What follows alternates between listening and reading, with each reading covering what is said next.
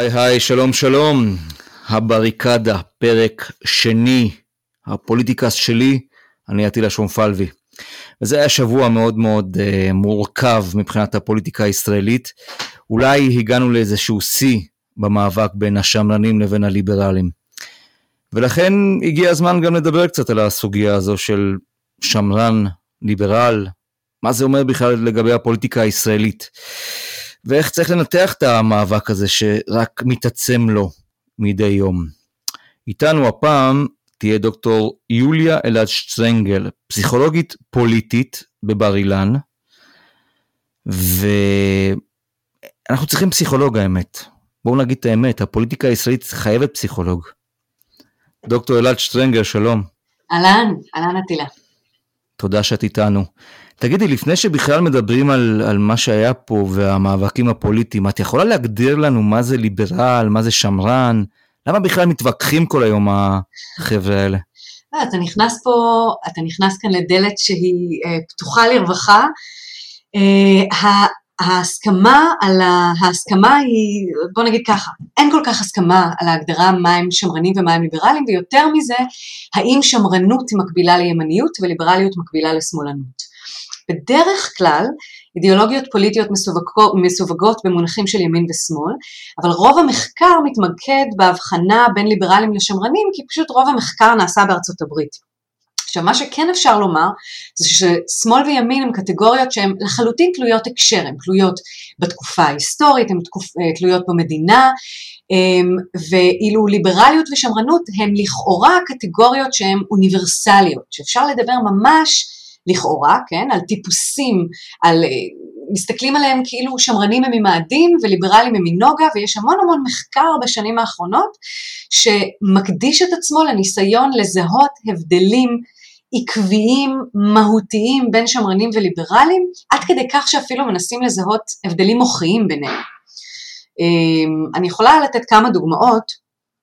הנטייה במחקר היא לחשוב, לא רק במחקר אגב, זה משתקף גם בחוכמה המקובלת מה שנקרא, באיך שאנשים רואים שמרנות וליברליות, אבל שמרנים נוטים לכאורה אה, להיות, אמ, אמ, להירתע יותר משינויים חברתיים, להירתע יותר מעמימות ומחוסר ודאות, יש להם צורך גבוה יותר מליברלים במה שנקרא סגירות קוגניטיבית, שזה תשובות ברורות, אה, אנחנו והם, שחור ולבן, הם לכאורה יותר נוקשים בתפיסות העולם שלהם, הם יותר סמכותנים, יותר מצייתים לסמכות, יותר מצייתים לנורמות חברתיות, יותר נוטים להצדיק את המערכת הקיימת, אפילו יש שאומרים שהם ממש, יש ממצאים אה, עקביים ששמרנים הם יותר רגישים לתפיסות איום, הם רואים את העולם כיותר מאיים, אפילו פיזיולוגית הם מגיבים ביתר סט לגירויים מאיימים ולא נעימים, והליברלים לכאורה הם יותר גמישים, פחות נוקשים, מאוימים פחות בקלות, יותר מקדמים שינויים בחברה וכולי. העניין הוא שבשנים האחרונות אנחנו אה, מתחילים לראות גל אחר של מחקר שמטיל ספק בהבדלים העקביים האלה ואני חלק מהגל המחקרי הזה, אני והקולגות שלי באמת מכל העולם, אנחנו רואים גם בישראל, גם בגרמניה, גם בארצות הברית, במדינות אירופיות אחרות, שאנחנו רואים שבעצם אה, הממצאים שנמצאו עד עכשיו על ההבדלים בין שמרנים וליברלים, יכול להיות שאפשר לייחס אותם לשיטת המחקר, ואנחנו מתחילים לראות שההבדלים הם הרבה יותר תלויי הקשר מאשר מהותיים.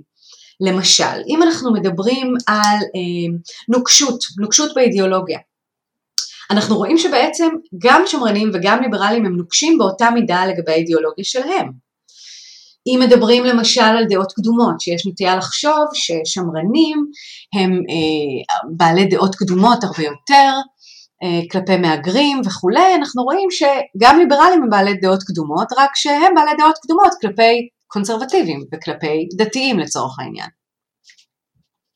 אני רוצה רגע לשתף אותך במחשבה שאוחזת בי כבר שנה, שנתיים, אולי אפילו יותר, וזה נוגע לשמאל וימין. אז אני מסכים איתך לחלוטין, קודם כל, שסימן השאלה, האם ליברליות בהכרח קשורה לשמאלנות, או שמרנות אה, קשורה לצד השני, ימניות, אני, אני טוען שאין קשר, בוודאי לא בישראל, שפה המערכת הפוליטית היא כל כך מורכבת, שיש בו גם את הסוגיה הפלסטינית והסוגיה המדינית והסוגיה הביטחונית, ויש כל כך הרבה היבטים נוספים. ולכן אני אומר, זה, זה לא קשור לזה. אתה יכול להיות גם ימין מדיני ולהיות אולטרה ליברל כלפי בית המשפט העליון, נכון. או כלפי uh, שלטון החוק.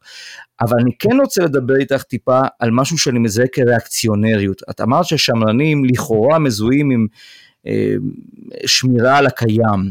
ודווקא בישראל, ופה אני קופץ קפיצת ראש לתוך המים האחורים שלנו, את רואה פה שמרנים ריאקציונרים, הם רוצים לחרב את מה שקיים, את בית המשפט העליון, את הפרקליטות, את המשטרה, את העיתונות, זאת אומרת, הם תוקפים את המוסדות הקיימים של, של המשטר, של, של הממסד, של הפוליטיקה, של, של המדינה. אז איך מסבירים את זה? אני מאוד מסכימה איתך, אה, קודם כל לגבי הדבר הראשון שאמרת, ש... יש שמאלנים ליברליים ויש שמאלנים שמרנים, ואותו דבר לגבי הימנים. לגבי הקידום שינוי בחברה לעומת איזושהי שמירה על סטטוס קוו, ממש עכשיו פרסמנו מחקר שבודק את ההבדלים בין שמאלנים לימנים, במקרה הזה בגרמניה, אבל תכף אני אתייחס לישראל, על המידה שבה הם מקדמים או נרתעים משינוי חברתי. ומה שבאמת בדרך כלל אומרים, ששמרנים, אם הם מקדמים שינוי, אז הם מקדמים שינוי אחורה, כן? ללכת, ל- להחזיר עטרה ליושנה, שאנחנו רואים את זה גם בימין בארץ, גם בקהילות שמרניות בארץ, אה, אבל באמת מה שאנחנו רואים גם היסטורית, ופה באמת ההנחה ששמרנים לא מקדמים שינוי היא מוטעית, אנחנו רואים היסטורית שדווקא התנועות הכי שמרניות, הן אלה שרצו לעשות ממש, הייתה להם חשיבה מהפכנית. תסתכל על תנועות הקומוניסטיות, על הנציונל סוציאליזם. לכאורה הם היו מה שאנחנו קוראים לו תנועות שמאל במובן הכלכלי, אבל הם לא שמאל בשום צורה כשמדברים על ליברליות מול שמרנות, הן תנועות שמרניות אולטרה, ודווקא הם באמת רצו לעשות מהפכה. אה, תסתכל גם על טראמפ למשל, טראמפ מדבר מצד אחד על Make America Great Again, אוקיי, בואו נסתכל אחורה, בואו נחזיר עטרה ליושנה, נחזיר את אמריקה הגדולה. מצד שני הוא מבצע מהפכות, או רוצה לנסות, או מנסה לעשות מהפכות גדולות של בעצם ממש אה, להפוך את המשטר על פיו. יש עכשיו תופעה חדשה בפוליטיקה העולמית שאנחנו קוראים לה בעצם דמוקטטורה. אה, אנחנו רואים שדמוקרטיות הופכות להיות דמוקטטורות, שזה באמת בתוך המשטר הדמוקרטי, בתוך המגבלות של המשטר הדמוקרטי, לבצע ממש מהפכות אה, משטריות, וכמו שאתה אומר, אנחנו רואים את זה גם בארץ בקרב קונסרבטיבים, ושוב, זה לא ימנים, יש הרבה מאוד ימנים שהם ליברלים, שהם ממש לא רוצים להפוך את הקערה הדמוקרטית והליברלית על פיה, אבל באמת שמרנים שמחפשים גם בארץ את ה... אה, אנחנו היום קוראים לזה אי-ליברליות, אוקיי? אז באמת הם לא הולכים אחורה בואו נחזיר עטרה ליושנה, אלא בואו נעשה מהפכה. אז כאן אני מאוד מאוד מסכימה איתך, שזה גם נטייה, גם שמרנית וגם ליברלית לפעמים. אז את מזהה, את באמת מזהה בישראל תופעה כזו של אה, שמרנות אקטיביסטית ריאקציונרית שרוצה לעשות איזושהי מהפכה, את הרי עוקבת מן הסתם ואת מזהה מה הולך כאן. בוודאי. ויש פה, ויש פה אה, הרמת ראש של הטראמפיזם אם תרצי, אה, ברייברט האמריקני, הדקונסטרוקציה של המוסדות, מוסדות המדינה כפי שסטיב בנן הגדיר את זה כבר ב-2016 עם כניסתו לבית הלבן. יש פה בעצם איזשהו נרטיב שכל כולו אומר, יש פה חונטה משפטית, מה הסיפור, מה, מה הסיפור של, ה, של האנשים האלה hmm. עם מערכת המשפט? מה הקטע? מאיפה זה בא הדבר הזה? אני אסביר לך, תראה. קודם כל אני קצת מסתייגת מהאמירה הרמת ראש, כי אה, אה, זה בדיוק הבעיה. הבעיה היא שהליברל... זה לא תמיד היה, זה לא תמיד היה, אנחנו מזהים את זה בשנים האחרונות. את יכולה להגיד לי שלפני 20 שנה הקבוצה הזו הייתה פה? אותם אנשים שמדברים כמו שמדברים? חד משמעית, העניין הוא ככה, זה בדיוק כל השיח הזה, ישראל הראשונה, ישראל השנייה, נשים את זה קצת בצד ונשנה את המינוח, נדבר על אליטות ועל מה שנקרא the people, אוקיי? האליטות שהן נתפסות, השמאל בארץ נתפס כאליטות, האמת שעשינו עוד מחקר שבאמת ניסינו לזהות מי נתפס כאליטות במדינת ישראל ומה היחס לזה, ותכף אני אגיע לפופוליזם כי זה בדיוק המהות של פופוליזם, השמאל ובתי המשפט נתפסים כאליטות. מה שקורה זה שלאורך תקופה מאוד ארוכה האליטות הסתכלו מלמעלה look down at the people. אנחנו נסביר לכם איך הפוליטיקה עובדת, אתם לא באמת מבינים, תנו לנו לנהל את הדברים, וכשאתה אומר הרמת ראש, יש בזה בדיוק את ה... אני מבינה שזה לא משהו אישי שאתה מפנה, אבל זה נתפס על ידי אנשים שרואים את עצמם כאילו... לא, זה, זה, בא ממק, זה בא מנקודה רגע, שמנסה אני... לומר שהנה, זה, זה קיים פתאום בשיח. ה deep state, פתאום הפך לסוג של מיינסטרים, זה לא היה בעבר. אתה יודע למה זה קורה? בגלל שהאליטות כל כך הרבה זמן חשבו שהם יכולים to disrespect the people, לא לכבד את האנשים, להגיד להם, אה עזבו, אתם לא באמת מבינים, אתם אספסוף, אתם נגררים, אתם שטופי מוח, ומה שקורה זה שהליברלים בעצם השאירו איזשהו void, איזשהו חלל ריק, שלתוכו נכנסו מנהיגים פופוליסטים שאמרו לאנשים, ל-people, הם אמרו, אנחנו, אתם, אנחנו נייצג סוף סוף את האינטרסים שלכם. עכשיו, שמצחיק, או מוזר, או, או, או, או, או, או בלתי מובן, זה שאותם מנהיגים פופוליסטים הם דווקא, הם הם האליטות.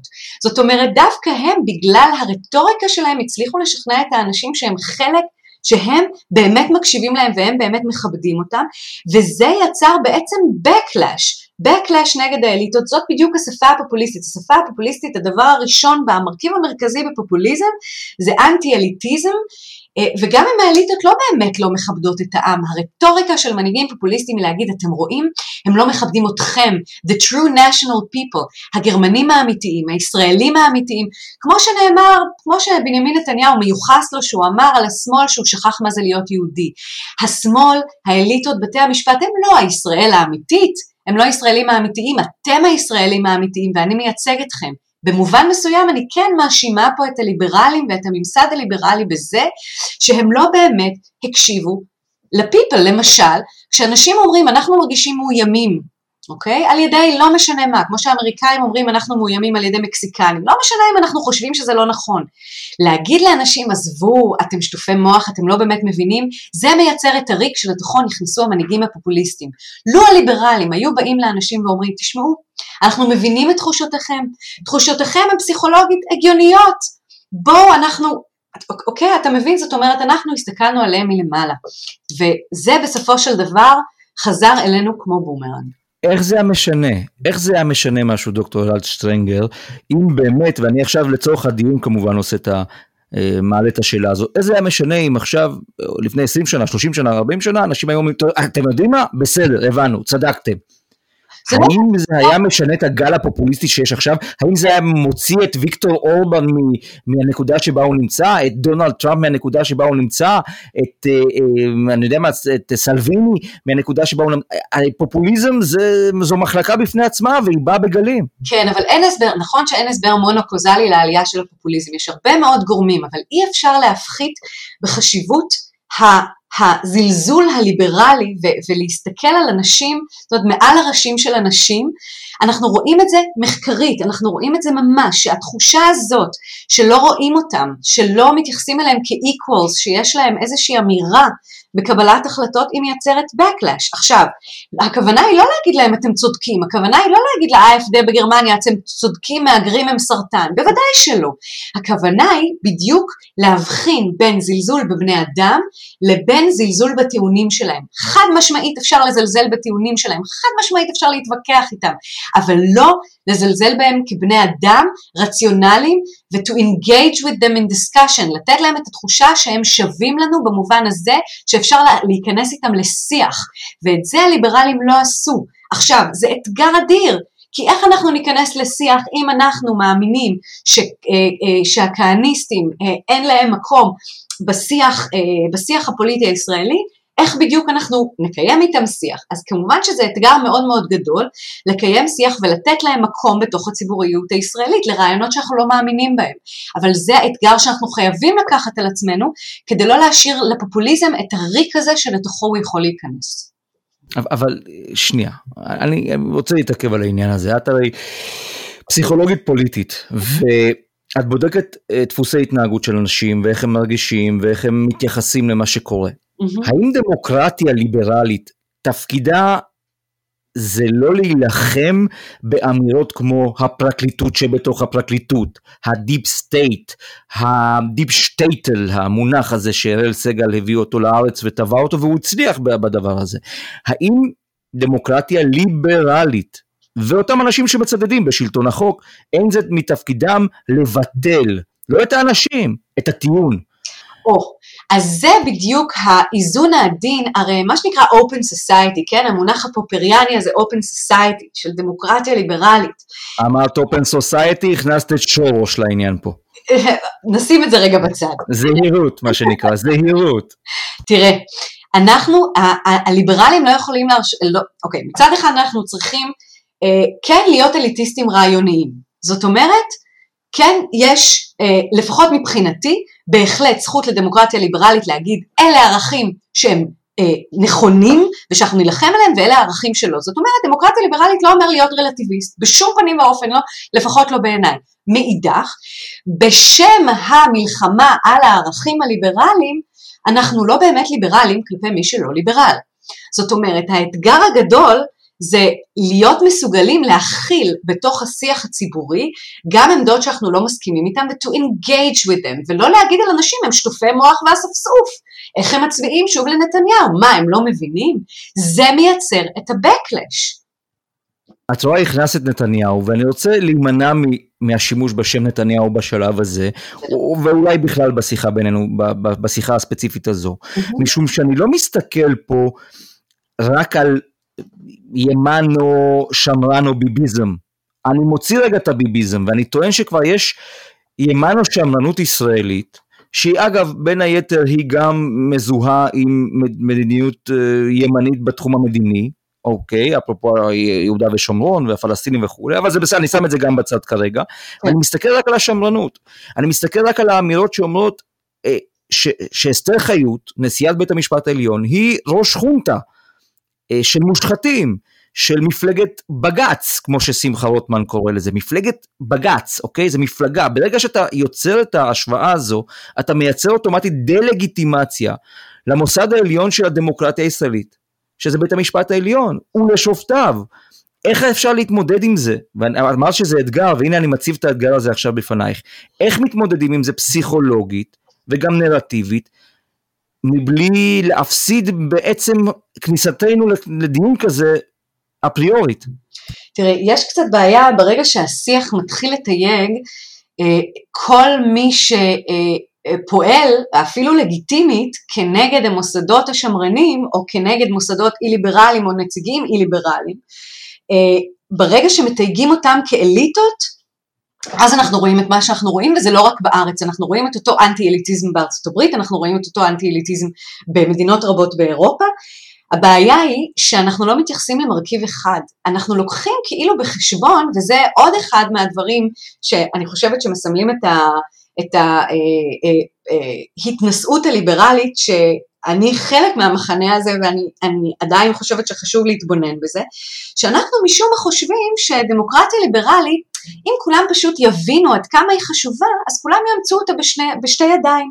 והעניין הוא שאנחנו קצת מפספסים שהערכים של דמוקרטיה ליברלית לא בהכרח נותנים מענה פסיכולוגי יותר טוב למה שמטריד אנשים מאשר מנגנונים אי-ליברליים. למשל, אם אתה מסתכל על זה שהעולם הוא מאיים, והעולם הוא אכן מאיים כרגע, במידה מסוימת, שינויים כלכליים, גלי טרור, גלובליזציה וכולי, אידיאולוגיות שמרניות ואידיאולוגיות אי-ליברליות נותנות מענה הרבה יותר יעיל לזה. הן אומרות, העולם מתחלק לטובים ורעים, שחור ולבן, הנה האויב מבפנים, הנה האויב מבחוץ. זה נותן פסיכולוגית מענה הרבה יותר טוב מאשר מה שהליברלים אומרים של בואו נחשוב על טולרנטיות ועל סובלנות ועל inclusive societies, חברות מכילות. למה שאנשים, why would people buy into that? איזה מענה זה נותן? למה שהמוצר שאנחנו מוכרים טולרנטיות, למה המוצר הזה הוא מוצר יותר הגיוני פסיכולוגית מאשר חברות אקסקלוסיביות? אבל, אבל שימי לב מה את עושה, את ב, בעצם מה שאת אומרת, את נותנת את התירוץ. Mm-hmm. סליחה שאני uh, מציב אותך בפני הביקורת המיידית הזו. את נותנת ל, ל, ל, ל, למחנה שמשתמש ב, ב, נרטיב מאוד מאוד אלים לפעמים כלפי מוסדות המדינה, ואני שוב מתעקש על מערכת המשפט, כי זה בנפשי. ואת אומרת, תבין אותם, תבין אותם, הם צריכים סימני קריאה ולא סימני שאלה, ובוודאי בתקופות קשות. נדמה לי לפני שבועיים התפרסם מאמר בניו יורק טיים שדיבר על כך שבתקופות משבר אפילו מנהיגים לא פופולריים צמחו דרמטית כמו מקרון ובאיטליה ובמקומות אחרים, אפילו בוריס ג'ונסון, אנשים שהיו לא פופולריים בנקודה מסוימת בזמן, פתאום צמחו כי אנשים בעת משבר הם צריכים את האבוש הזה, ונדמה לי שמר נתניהו השתמש בתחושה הזאת של האבא הלאומי ופרופסור לייקוף בארצות הברית הגדיר את זה כמו סוג של פטריארכליות מחבקת כזאת, כמו שבוש הבן עשה, נשיא, נשיא ארצות הברית אחרי 9-11. אבל אני סוגר את הסוגריים וחוזר לשאלה הזו. Mm-hmm. הרי אם נותנים תירוצים, המלחמה הזאת אבודה, אתה לעולם לא תוכל לגרום לאנשים להגיד, חבר'ה, שופט בבית משפט עליון הוא לא מאפיונר, הוא לא בא לחסל פוליטיקאי כזה או אחר, זה תפקידו זה לפרש את החוק, הוא לא מאפיה.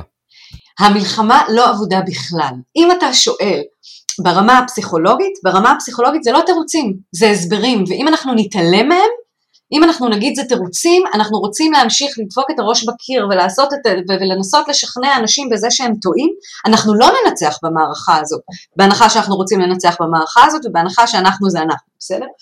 אה, אנחנו חייבים להבין שמה המנגנונים הפסיכולוגיים שדוחפים אנשים באופן הרבה יותר טבעי לכיוון השמרני. אם אנחנו נבין את זה, אז אנחנו נוכל להיות חכמים, אנחנו לא נוכל ללכת בדרך שבה אנחנו תמיד מנסים ללכת, שזה בואו פשוט ניתן את העובדות לאנשים. תסתכל באמת, אם אנחנו חוזרים למערכת המשפט, שזה משהו שהוא בלבך והוא גם בליבי. אם אנחנו מבינים שאנשים רואים את מערכת המשפט כאליטות שרודפות את נציגיהם, אם אנחנו נמשיך לנסות להגיד לאנשים לא, אבל הם לא באמת אליטות, הנה תראו, מנדלבליט בעצם ימני, מנדלבליט בעצם הוא לא משלנו, הוא לא שמאלני והוא לא זה, אנחנו רואים שזה לא משכנע. אגב, גם על זה עשינו מחקר בבר אילן עם המחלקה למשפטים, עם בית הספר למשפטים, ואנחנו רואים שמידע אישי על מנדלבליט, האם הוא ימני או שמאלני, האם אבא שלו כן היה באצ"ל, בלח"י, אני כבר לא זוכרת, או שלא, זה לא משפיע בכלל על איך שאנשים, זאת אומרת המידע הזה הוא לא משפיע על מידת האמון של אנשים במנדלבליט או במערכת המשפט. אנחנו צריכים לחשוב פסיכולוגית, לא לחשוב על אה, זה שאנחנו צודקים. ואם אנחנו לא נבין שהמוצר שלנו הוא מוצר שהרבה יותר קשה למכור אותו, אנחנו נמשיך לנסות פשוט למכור אותו בדרכים אחרות. יש אה, שימוש בארצות הברית במושג פרוגרסיביים, לא ליברליים אפילו, אלא פרוגרסיביים. כן. גם, גם, גם פה עצם המינוח הוא, הוא מתנשא מעט הייתי אומר, פרוגרסיבי זה אני מתקדם ואתה לעומת זאת תקוע באיפה שאתה תקוע. אני לא חושבת שזה גנאי, אני חושבת שאנשים שהם רואים את עצמם כלא פרוגרסיביים ממש לא רואים, הנה זה עוד נטייה לחשוב שפרוגרסיבי זה מחמאה, בגלל שאני מרשה לעצמי לומר שאתה פרוגרס, פרוגרסיבי ולכן אתה אומר שמבחינתך ברור שפרוגרסיבי זה דבר חיובי, אבל אם תדבר למשל עם אה, חרדים במדינת ישראל, הם יגידו לך פרוגרסיבי זה לא דבר חיובי.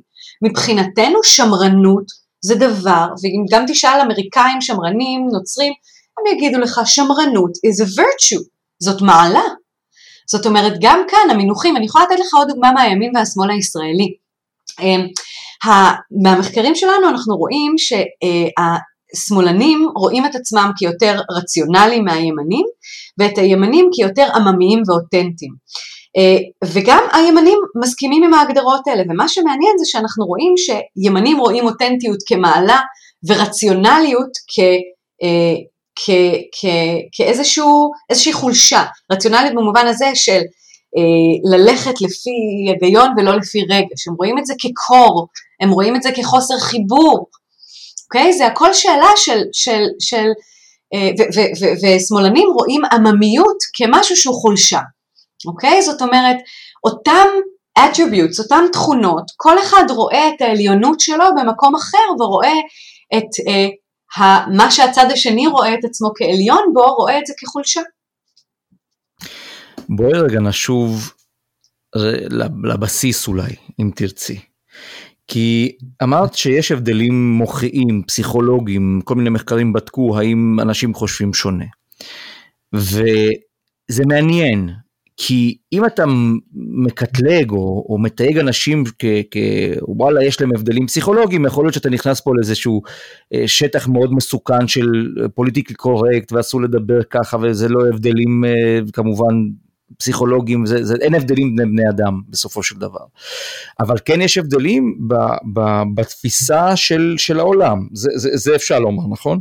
אז אני, אני כופרת ב, במחקר שאומר שההבדלים האלה הם הבדלים נטולי הקשר מהותיים, פנימיים, בדפוסים הפסיכולוגיים. אני בהחלט חושבת שיש הבדל בקונטקסטים, בכל קונטקסט אלה הבדלים קצת אחרים, אבל ברור שבכל קונטקסט סוציו-פוליטי יש הבדל בתפיסות העולם בין מי שמגדיר את עצמו ימין ומגדיר את עצמו שמאל, בוודאי, אפילו במערכת הערכים. אבל ההבדלים האלה הם הבדלים שהם קודם כל ספציפיים להקשר, כמו שאתה אמרת בהתחלה, בן אדם יכול להיות uh, מאוד מאוד פתוח וליברלי בתחומים מסוימים, מאוד שמרן בתחומים אחרים, ואנחנו גם, uh, uh, אני חושבת שזו טעות גם מתודולוגית וגם תיאורטית, להגיד שההבדלים האלה בתפיסות העולם מצביעים על הבדלים עמוקים יותר בסגנון הקוגניטיבי ובאישיות. פה אני כופרת לחלוטין בעניין, ואני יכולה לתת לך אה, אפילו אה, דוגמה. אה, המחקר אומר למשל שממש פיזיולוגית אנחנו רואים ששמרנים ו/או ימנים בקונטקסטים מסוימים נגאלים יותר בקלות מגירויים מגעילים, בסדר? אמ, ומה שאנחנו רואים במחקרים שלנו זה שפשוט מה שעשו עד עכשיו זה אה, הראו לקונסרבטיבים ולליברלים, לשמרנים ולליברלים, הראו להם כל מיני גירויים מאוד מאוד ספציפיים, למשל אה, הומוסקסואלים מתנשקים, שאלו אותם עד כמה אתם נגאלים, וכמובן ששמרנים נגאלו הרבה יותר, גם פיזיולוגית, גם מוחית אנחנו רואים שאזורים מסוימים במוח שקשורים לגועל הגיבו ביתר שאת. אבל מה יקרה אם אנחנו נראה לאנשים תמונות של למשל uh, animal husbandry, גידול בעלי חיים uh, בצורה המונית, אוקיי? כל, כל הסיפור הזה, או, או להפוך uh, בעלי חיים לפוחלצים למשל, או זיהום אוויר. אנחנו רואים שליברלים הרבה יותר נגאלים משמרנים. אז בעצם השאלה היא לגבי מה שואלים אנשים. ועד היום כל המחקר על גועל התמקד בהומוסקסואלית ובכל מיני גירויים שקשורים לעוני ולאוכל וכל מיני דברים שאולי שמרנים נגלים מהם יותר, אבל זה יצר מחקר מאוד חד צדדי. אותו דבר כאמור לגבי אה, דעות קדומות, כאילו אמרו שמרנים הם באופן טבעי נוטים להיות יותר בעלי דעות קדומות. בסדר, אם אתם שואלים אותם רק על דעות קדומות כלפי שחורים, נשים, יהודים וגייס, אז נכון, תמיד תקבלו ששמרנים יש להם יותר דעות קדומות. אבל אם מתחילים לשאול לגבי קבוצות שהן לא הקבוצות הרגילות ששואלים לגביהן, למשל דעות קדומות כלפי דתיים, אוקיי? לצורך העניין, אז אנחנו רואים שליברלים הם הרבה יותר בעלי דעות קדומות כלפיהם. אז, אז לדבר על הבדלים מהותיים, פסיכולוגיים עמוקים, אני, אני כופרת בזה, אני לא משוכנעת. את יודעת להסביר לי את הנאמנות למנהיג? בזמן שתמיד טוענים כלפי הליברלים שהם אה, פיינשמקרים מצקצקים וזה לא מספיק טוב והוא מס, לא מספיק טהור וזאת לא מספיק לא יודע מה, המחנה השמרני נאמן ונצמד למנהיג בטוב, ברע, בחקירה, בכתב אשמה. איך מסבירים את ההבדלים האלה? Uh, תראה, אני יכולה גם למצוא, למצוא תופעות כאלה, גם uh, גם בקרב המחנה הליברלי. תסתכל איך המחנה הליברלי בארצות הברית אימץ לחיקו את אה, הילרי קלינטון שבהתחלה הם עשו עליה פרצוף, אה, וגם באמת את ההכתרה של גנץ בישראל, לפחות בהתחלה, כהמחליף הגדול ואיזה איש אדיר ולא יודעת מה. עכשיו נכון שהמחקר מדבר על זה ששמרנים נוטים להיות יותר אוטוריטריים, כלומר יש להם הערצה יותר גדולה לדמויות סמכות. Um, פה בגלל שאני כופרת בכלל בכך שימנים הם יותר אוטוריטריים, כי אני רואה את זה גם בשמאל, um, וגם אני רואה ימנים שהם לא אוטוריטריים, אז פה הייתי שמה באמת את המשתנה החשוב. אנשים אוטוריטריים נוטים, או סמכותנים, נוטים יותר לקדש את המנהיג. מה שאני רואה בנתונים שלי, אם מסתכלים למשל על, אה, על בנימין נתניהו, מותר לי לתת את הדוגמה? בוודאי שמותר לך. אם מסתכלים על בנימין נתניהו, אז אנחנו רואים שבקרב השמאל יש באמת אה, רגשות סופר שליליים כלפי בנימין נתניהו, כמעט שאין שונות, אבל בתוך הימין אנחנו רואים שונות אדירה.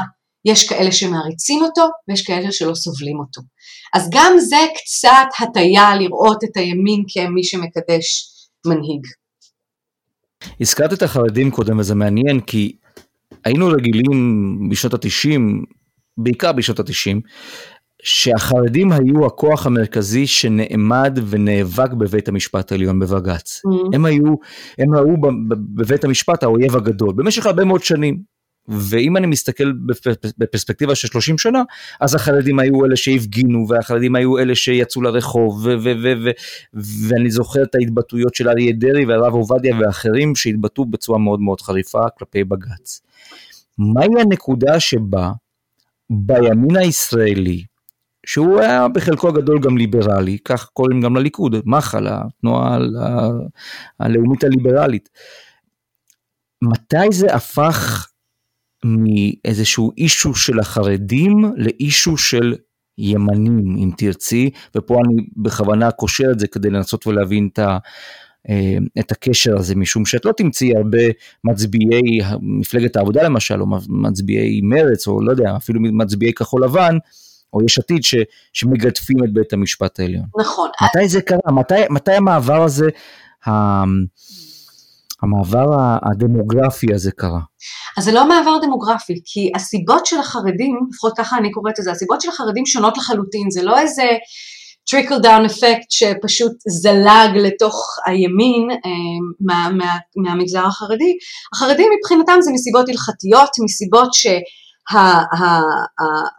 המשפט הוא מתחרה רעיונית אה, בבתי הדין הרבניים ובתפיסה ההלכתית, ויש פה עניין של מי הסמכות הרלוונטית לנו.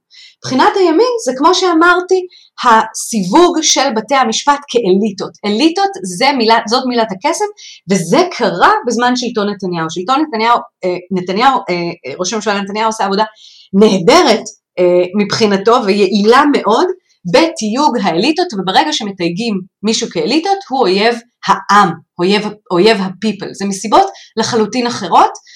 אגב, אני שמחה שלא חיברת בין חרדים לבין ימין, כי היסטורית, אין שום קשר בין להיות חרדי לבין להיות ימין, החיבור הזה הוא חיבור של ה-40 שנה האחרונות וזה חיבור טקטי, זה לא חיבור אידיאולוגי, אה, רבים מהחרדים לא מעניין אותם בכלל הסכסוך הישראלי-פלסטיני, זה בכלל לא השאלה המרכזית, פשוט מסיבות טקטיות נוצרה ברית של אינטרסים ואני לא הייתי שמה את המחנות האלה בהכרח יחד מבחינת תפיסות עולם בסיסיות. אנחנו מתקרבים לסיום השיחה המרתקת הזו. אני כמובן לוקח לעצמי את הזכות להזמין אותך לעוד מפגש בעתיד, אבל אני רוצה שתתני לנו שורה תחתונה. כי קפצנו ראש לתוך ההבדלים שבין שמרנים לליברלים, וניסינו להבין מה מבדיל בין האנשים האלה וגם מה גורם, מה המניע, מה, מה, מה הדלק ש, שמניע את, ה, את המאבק השמרני בימים אלה בישראל. לך יש תשובה לעניין הזה ולאן זה הולך, לאן זה חותר, זה באמת חותר, כי, כי רואים פה, ואין זמן להיכנס לזה עכשיו, אבל רואים פה הרבה מאוד השקעה, הרבה מאוד כסף, הרבה מאוד סמינרים, הרבה מאוד, עכשיו יש גם מגזינים וכלי תקשורת, ואת יודעת מה? השמרנים כבר במיינסטרים. בתקשורת, והם עדיין אומרים לא לא לא, אנחנו עדיין מיעוט, לא נותנים לנו לדבר ולהתבטא, עדיין יש את הבכי והנהי, סליחה שאני משתמש בביטוי הזה בכוונה, של לפני עשר שנים או חמש עשר שנה. זה כבר לא רלוונטי, אבל הוא עדיין משמש ככלי. אז בשורה התחתונה, לאן זה הולך הקרב הגדול הזה, שבעיניי הוא הקרב האמיתי שקורה בפוליטיקה הישראלית? אני מסכימה איתך, זה הקרב האמיתי, אנחנו גם רואים מבחינת נתונים אמ, ש... השסע האידיאולוגי הוא כמעט חזק כמו השסע הלאומי מבחינת העוינות בין הצדדים, אוקיי? Okay? השסע הלאומי זה יהודים מול ערבים בישראל והשסע האידיאולוגי זה ימין מול שמאל. אה, זה רק הולך ומתגבר, אני חושבת שהרטוריקה שהייתה נהוגה אה, על ידי אה, הממשל בשנים האחרונות הזינה את זה עוד יותר, אבל אני לא חושבת שזה יעבור גם אם ישתנה, ישתנה, תשתנה הממשלה, יש צורך, אנחנו רואים גם פסיכולוגית שיש בהקשר כל כך אה, של סכסוך כמו שאנחנו חיים כאן, אה, שימין ושמאל ממש מוגדרים על ידי העמדות שלהם בנושאים הכי הכי קרדינליים, יש תחרות מובנית בין המחנות האלה ולמחנות האלה יש אינטרסים לראות את עצמם, אינטרס לראות את עצמם כשונים אחד מהשני ככל שניתן, אז אה, לייצר מצב שבו הם מסוגלים לראות את הדמיון ביניהם ולאחות קצת את, את הקרע, זה צריך לבוא משני כיוונים. אחד, top down, כן, מהממשל עצמו, אה, והשני, ואולי אפילו יותר חשוב מזה, בגלל שהממשל גם, גם משקף משהו בעם עצמו, זה צריך גם לבוא מהעם, ופה זה האתגר הגדול מאוד, בגלל שאנחנו רואים ממש עוינות אדירה, ואגב, השסע האידיאולוגי משקף עוד שסעים, הוא משקף את השסע העדתי, של מזרחים מול אשכנזים, אוקיי? שאנחנו חושבים שהוא כבר לא קיים, אבל אנחנו רואים גם שם עוינות מאוד מאוד גדולה, אנחנו רואים את זה אמפירית. אז, אז האידיאולוגיה היא לא עומדת בפני עצמה, יש כאן עוד שסעים שנכנסים לתוכה, הדתי וה, אה, הדתי, בין דתיים וחילונים, כל הדברים האלה מתערבבים יחד, אה, ואני האמת לא אופטימית. אה, אני מנסה לעשות את מה שאני יכולה לדבר כן על הדמיון בין הקבוצות ועל זה שבעצם הצורך שלנו בלראות הבדלים הוא יותר גדול מההבדלים עצמם, אבל כשאנחנו מצויים במציאות של סכסוך, מציאות של סכסוך מייצרת קיטוב הולך וגובר, ויחד עם, אמ, עם הרטוריקה אה, הפוליטית של לתייג כשמאל את מישהו אויב ולתייג כימין, זאת אומרת שהשמאל מתייג את הימין ורואה אותם כהומוגנים, זה, אנחנו רואים את זה בשני הצדדים, את העוינות הזאת, זאת הבעיה הגדולה, ואני אני חושבת שנדרשת פה המון המון עבודה. את גם לא יכולה להיות אופטימית שמנהיגים פוליטיים משתמשים בקרע הזה ומגדילים אותו ושופכים עליו עוד ועוד דלק, ואני אגיד לך גם למה אני לא אופטימי, כי א', אף אחד לא מוכן להקשיב לשני, יש כמעט נתק מוחלט, יש גידופים שלמרבה הצער לפעמים גם אני משתתף במשחק הזה. יש גידופים הדדיים, כמו שאמרת קודם, זה אויב, זה שמאלן, זה, זה לא מקשיבים בכלל, זה פשיסט, אבל מה שאותי מטריד בסיפור הזה, זה, זאת המטרה. והמטרה הסופית היא שהדמוקרטיה הליברלית שקיימת במדינת ישראל, ושהיא הבסיס של הקיום שלנו כאן, היא לא חשובה. למחנה השמרני הישראלי הריאקציונרי. הוא, הוא, זה, היא פשוט, הם טוענים שהדמוקרטיה הקיימת היא בכלל, היא בכלל דיקטטורה משפטית. אז אי אפשר לגשר על הפער הזה, פשוט אי אפשר, פסיכולוגית. לא, אז אני, אני קודם כל עדיין, עדיין מתעקשת שהמחנה שבאמת דוחף לדמוקרטיה אי ליברלית, או, או חותר תחת יסודות דמוקרטיה, הוא מחנה קטן. הוא לא כל הימין בכלל, והוא לא כל השמרנים בכלל. פה אנחנו צריכים להיזהר. מהכללה. אמ, אבל אני חושבת שהדמוקרטיה אמ, ליברלית זה לא אומר להסכים, זה אומר להיות מסוגלים שהמערכת תוכל להכיל דעות שונות. עכשיו כשהמנהיגים שלנו היום אומרים שהעם רוצה אחדות, אני לא מסכימה, העם מפולג, העם לא רוצה אחדות, הוא פשוט מפולג ומקוטב לחלוטין לשני כיוונים לחלוטין שונים, אמ, ואני חושבת שמה שראיתי שבהסכם האחדות מדברים על לייצר איזשהו מנגנון שייצר פיוס, אני לא באמת מאמינה שזה כרגע בראש מעייניה של הממשלה, ככה שכרגע זה צריך לבוא מאיתנו, וכמו שאתה אומר, אני, אני, אני, אני גם פסימית, אבל אני חושבת שאתה צריך להיות קצת יותר אופטימי לגבי עד כמה העם אה, חותר נגד מערכת המשפט. אני חושבת שזאת קבוצה יותר קטנה ממה שאנחנו חושבים שעושה הרבה מאוד רעש. אני לא חושב שהעם חותר, אני חושב שיש כאן אנשים ואת הזכרת קודם את, אה, את הנרטיב ש, שמתווה ידידי דוקטור אבישי בן חיים, שהוא מדבר על ישראל הראשונה והשנייה, והאליטה המשפטית והאליטה של ישראל הראשונה שרוצה למנוע את, ה, את הניצחון של ישראל השנייה וכדומה, מצד אחד, ומצד שני אני רואה את אראל סגל מדבר על הדיפ שטייטל, ואת אמיר אוחנה על הפרקליטות שבתוך הפרקליטות, mm-hmm. וגורמים נוספים כמו דוקטור גדי טאו ושמחה רוטמן ואנשים אחרים, שמערבבים פה מכל כיוון אפשרי המון, אגב, ולזה אני לא אכנס יותר, כולל אה, מין שיח מאוד מאוד אה, אלים שהיינו קוראים לו גזעני. נגד האשכנזים, שכאילו האשכנזים גם עכשיו פתאום נהיו אשמים, זה, זה עניין הדתי, אם, אם, אם את ואני היינו אומרים את זה על, על, על עדות אחרות, היו קוראים לנו גזענים ממש ו, ו, וזורקים עלינו אבנים, ואולי בצדק, כן. אבל יש פה המון רבדים שמדליקים בהם מדורות, המון פינות, ונותנים לאש להתפשט פשוט, כדי ש, שתהיה תבערה כללית אולי. וכשזאת המציאות וזה מתפשט, וזה מתפשט מאוד בקלות בגלל שהפלטפורמות כמו וואטסאפ ופייסבוק וטוויטר זה כבר בכל מקום וקל מאוד להפיץ כל מסר בלי פיקוח ובלי שום דבר. אז את יודעת, זה מגיע ורואים את הפידבקים, אני מקבל חזרה דברים שנאמרים כדברי קודש. וזה מטריד שאנשים לוקחים את זה ואחרי זה מהדהדים את זה בלי לחשוב אפילו, וסליחה שאני משתמש בביטוי הזה שאת ביקרת אותו קודם, בלי להפעיל מחשבה, כן. זה מסוכן, זה מסוכן, כי זה חותר תחת היסודות של, של מה שאנחנו חושבים שצריכה להיות מדינה מתוקנת. מאוד מסוכן. מתוקנת, דמוקרטית וליברלית, ו, וכזאת ש, שדנה בכל דבר ו, ו, וסומכת על זה שיש פה מוסדות כמו בית משפט ו, ו, ו, ו, ו, וחוקרים ומשטרה ופרקליטות ו, ועיתונות חופשית, וזה זה היה כמעט אקסיומה וזה כבר לא. מאוד מסוכן, אני מסכימה איתך מאוד מאוד מאוד ברמה האישית. והשאלה היא באמת, ושוב, כל הדוגמאות האלה שנתת, אלה דוגמאות של שיח פופוליסטי פר אקסלנס, אנטי אליטיסטי, אגב, יש פופוליזם משמאל ופופוליזם מימין באופן כללי, כן? אבל אה, השיח הזה האנטי אליטיסטי, שאליטות זאת אה, מילת גנאי, אז פה באמת אנחנו צריכים לחשוב האם הטקטיקה, אני אפילו לא רוצה להגיד טקטיקה, אבל האם המחשבה שלנו היא להגיד, לא, לא, לא, מה פתאום, הם לא אליטות, כן? ולכן הם לא אויב העם, או להגיד, רגע, אבל זה בסדר שיש אליטות, וזה בסדר שיש, אה, שיש שופטים שהם מקבלים החלטות אה, אה, ש, שיש להם מעמד היררכי, אוקיי? ולהפסיק להתנצל על זה. זאת, זאת גם דרך.